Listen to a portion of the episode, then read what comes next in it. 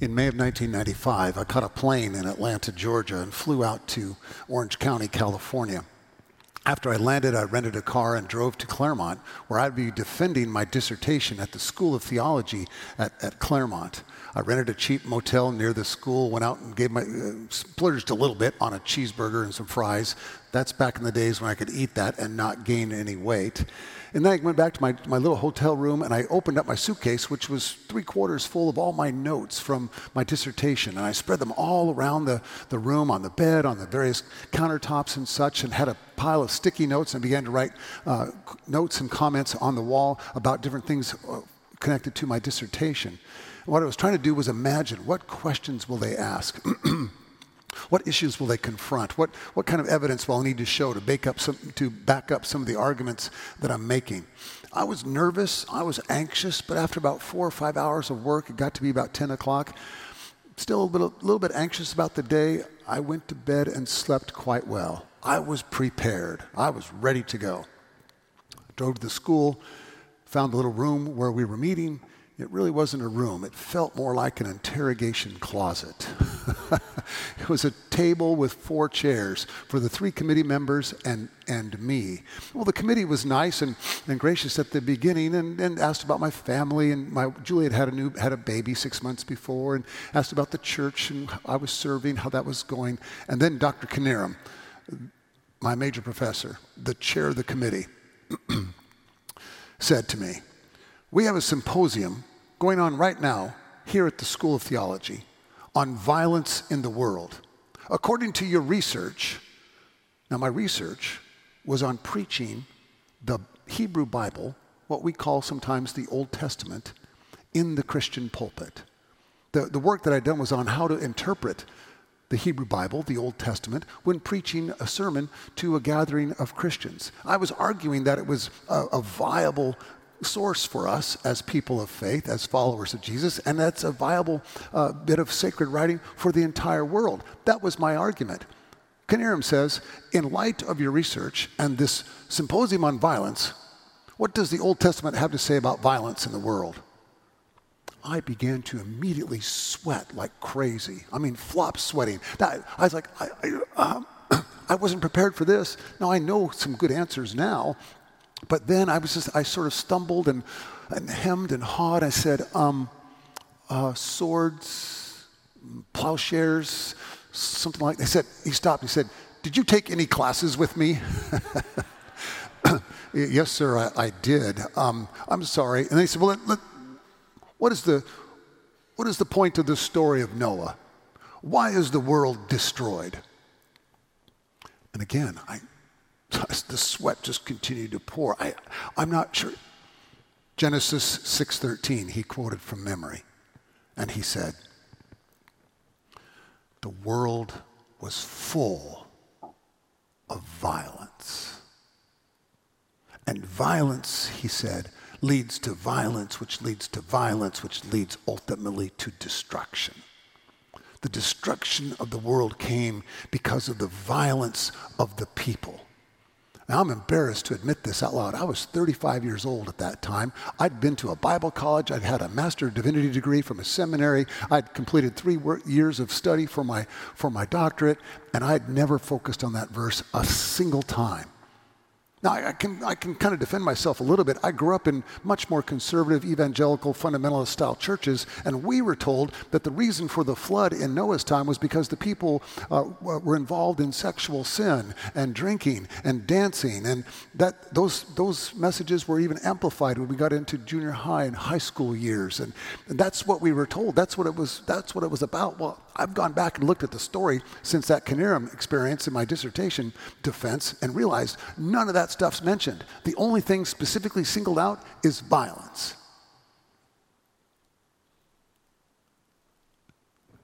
Violence and violence and violence ultimately leads to destruction. Now, let me be clear about the story of Noah. It's a myth. It's a myth that's shared by many cultures around the world. Have you heard of the Gilgamesh epic? Gilgamesh was essentially the Babylonian Noah. He didn't build a big boat, he built a gigantic raft, brought all the animals on board to save them. Have you heard this before? You heard this kind of story before? Our, our indigenous friends in North America have similar stories of a worldwide catastrophic flood. And there does seem to be some geological evidence that indeed the world may have been covered mostly by water at some point in our ancient, ancient past. But the story of Noah is not science, it's not history. It's a story making the point that violence leads to violence. And until we end that cycle, it's just going to continue. Jesus knows the story of Noah. Jesus has a message that he is single mindedly focused upon. It's, it's energized by the love of God, it's fueled by the forgiveness of God. And there is no room in his movement, there is no room on his way for violence. Luke begins in chapter 9 of his gospel with what scholars call his travelogue the story of Jesus moving from Galilee in the north to Jerusalem in the south. Again, he has this single minded purpose to bring this news, this good news of God's universal love given to you and me and to everyone else who ever has lived or will live, bringing that to Jerusalem, which for Jesus would have been the center of his world, so that that message can then spread from there to the world beyond. And Luke begins Jesus' journey by cutting through Samaria. Now, by the way, Luke's travelogue is terrible geography. He has Jesus here, then he's here, then he's over here, then he's going. None of it makes sense if you're going to Jerusalem. But Luke doesn't care about geography. He's a preacher. He's a theologian. He cares about theology. He wants to make the point about all the messages Jesus is sharing with all the different people that he encounters on his way to Jerusalem. He wants to make that point as clear as he possibly can. And if, it, if this message is truly universal, if it's truly given to all of God's people, he has to start in Samaria. He has to begin with the Samaritans. Jews and Samaritans had hated each other for 700 years. Now, the argument is theological, which is one of the worst kind of arguments to, to get upset with each other over. The, the Samaritans essentially believed that uh, Jerusalem wasn't the place to worship, that a mountain in their area, in their, in their section of the world, was a mountain where God should be, should be worshiped. Now, that's an overly simplistic description of it, but that's essentially it. What's really going on? It's a family fight. It's a family fight. You ever had a fight in your family? I don't see any heads nodding. You ever had a fight in your family before? I can't tell you how many conversations I've had with folks where they begin by saying, I haven't talked to my daughter for 20 years. I haven't talked to my dad since I left home. I haven't talked to, don't nod your head or anything, but does this sound familiar? Sometimes family fights, we can't even remember. Why did you stop talking to your dad? Honestly, I don't know what it was. That's where Jews and Samaritans are. They're in the midst of this family fight. They hate each other. And what Luke knows is if Jesus' message is truly for everyone, he's got to go to Samaria, to people who may hate him. He's got to bring that word there first on his way to Jerusalem. And as you heard the text being read by Andy this morning, they get there and the Samaritans quote, do not receive Jesus. It's just kind of a shrug. They don't receive him. Jesus had told his disciples before if you go to a village and they don't receive you, just take your sandals off, shake off the dust, put them back on, and get going. That's all. But James and John, they're called the sons of thunder in Mark's gospel. What do they call down? They want to call down fire from heaven. Lord, they've rejected you. Let us call down fire from heaven. We'll destroy this village. That's what we need to do. Jesus rebukes them. There's probably more than just a simple rebuke. I'm certain that Jesus said something along these lines violence like that will never be a part of my ministry. That has nothing to do with the way I'm leading people to follow. Ever. Ever. Did you know for 300 years, most of the people, the first 300 years of the church's history, most of the people who became followers of Jesus became pacifists. It changed when Constantine converted to Christianity and made Christianity the official religion of the empire. For 1700 years, we've been trying to find our way back to the way of Jesus. Now, another scholar I read this week, he compared James and John to a to a tent evangelist. I know we've got a tent here, but a little bit different kind than, than what, what, what you might hear from, from us. To a, a tent evangelist who comes into town and he's riling the people up and he's talking about, about grace and grace that's freely given and the universal love of God given for everyone. And it's a beautiful thing and a wonderful thing.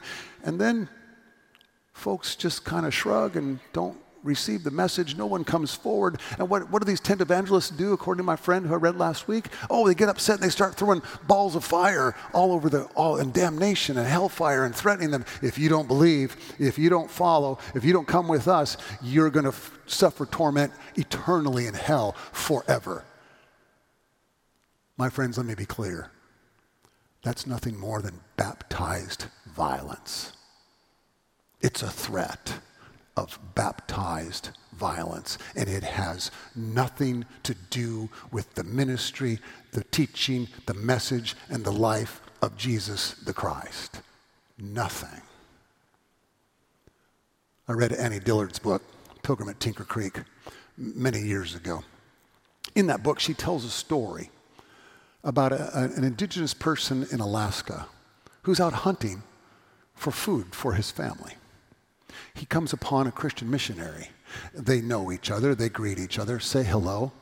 And then after a while, the indigenous person, the, the hunter, says to the missionary, asks him a question.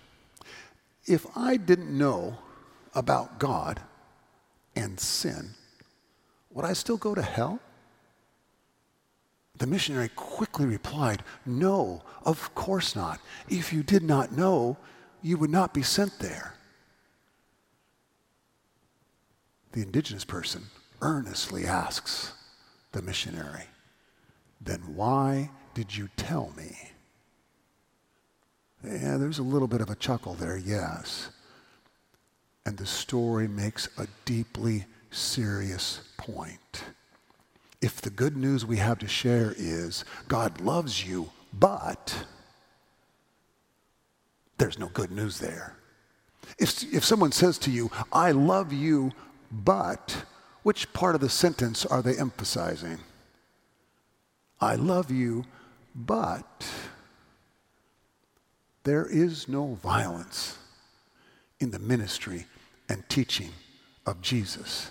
There's no room ever for any reason for violence in the church of Jesus Christ. Anyone who proclaims to be a follower of that one who wants to use violence. I read a book last summer. It's titled Sapiens. and I'm going to destroy his name. I, I, apologize in advance. Yuval Noah Harari. I think I'm saying it correctly. Close. He's a professor in Israel, a brilliant writer. He tells the story, the history of humankind. Uh, like I said, it's titled Sapiens. He explains why sapiens became the predominant form of human that survived.